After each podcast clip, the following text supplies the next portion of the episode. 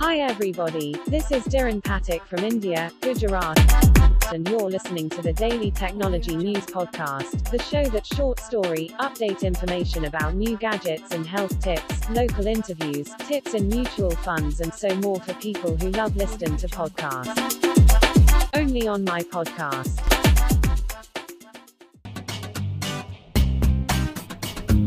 वित्त मंत्री निर्मला सीतारमण ने अपने बजट भाषण में देश में डिजिटल करेंसी लाने की बात कही है। आरबीआई की यह डिजिटल करेंसी ब्लॉकचेन टेक्नोलॉजी पर आधारित होगी। इसे सेंट्रल बैंक डिजिटल करेंसी का नाम दिया जाएगा। प्रधानमंत्री नरेंद्र मोदी का कहना है कि इससे डिजिटल इकोनॉमी को काफ़ी बल मिलेगा। यह डिजिटल रुपया फिनटेक से जुड़े सेक्टर को अनेक अवसर देगा। आइए जानते हैं कि ब्लॉकचेन टेक्नोलॉजी क्या है, सेंट्रल बैंक डिजिटल करेंसी क्या है।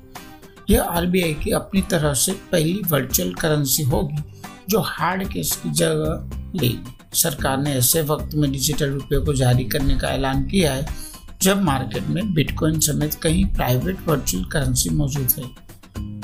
CBDC एक लीगल टेंडर होगी। इसके पीछे देश के केंद्रीय ब्रेकअप का बैकअप होगा। यह आम मुद्रा की तरह ही होगी लेकिन डिजिटल फॉर्मेट में होगी। सरल शब्दों में कहें तो डिजिटल करेंसी का इस्तेमाल हम अपने सामान्य रुपये पैसे के रूप में कर सकेंगे, बस रुपये पैसे डिजिटल फॉर्म में होंगे। क्या है ब्लॉकचेन टेक्नोलॉजी?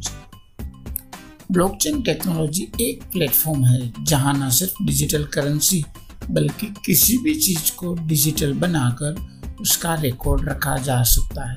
आसान भाषा में कहें तो ब्लॉकचेन एक डिजिटल बही खाता है जो ट्रांजैक्शन इस पर होता है जो चेन से जुड़े हर कंप्यूटर पर दिखाई देता है। इसे क्रिप्टो करेंसी का बैकबोन कहा जाता है, लेकिन इसका इस्तेमाल सिर्फ क्रिप्टो करेंसी से भी नहीं बल्कि कई और क्षेत्रों में भी होता है।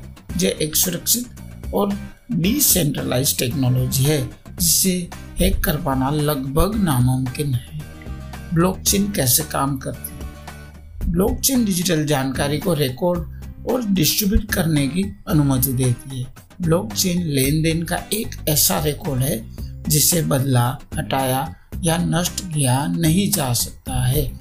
ब्लॉकचेन को डिस्ट्रीब्यूटेड लेजर टेक्नोलॉजी DLT के रूप में जाना जाता है। ब्लॉकचेन पहली बार 1951 में एक रिसर्च प्रोजेक्ट के रूप में आया था, लेकिन 2009 में बिटकॉइन में इसका इस्तेमाल किया गया। अब इसे क्रिप्टो करेंसी के साथ कई दूसरे कामों में भी इस्तेमाल किया जा रहा है। डेटाबेस से यह कैसे अलग है? ब्लॉकचेन और डेटाबेस से काफ़ी समानता है। डेटाबेस किसी भी सिस्टम के इंफॉर्मेशन का कलेक्शन होता है। ब्लॉकचेन भी डेटाबेस जैसा ही होता है, लेकिन वह एक कैटेगरीज के तहत जानकारी इकट्ठा रखता है।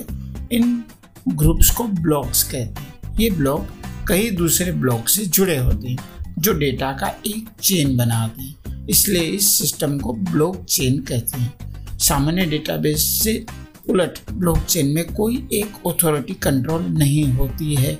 इसके पीछे सोच यही है कि यूज़र इसे चलाएंगे। ब्लॉकचेन नाम कैसे पड़ा? ब्लॉकचेन दो शब्दों से मिलाकर बना है, पहला ब्लॉक और दूसरा चेन। ब्लॉक का मतलब ब्लॉकचेन टेक्नोलॉजी में बहुत सारे डेटा ब्लॉक है, मतलब इन ब्लॉक्स में की डेटा जो रखा जाता है।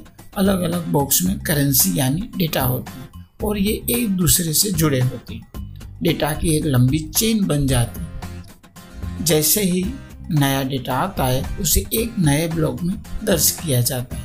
ब्लॉक के भरने पर इसे नए डेटा से जोड़ दिया जाता है। इसी तरह सारे ब्लॉक एक दूसरे से जुड़े रहते हैं।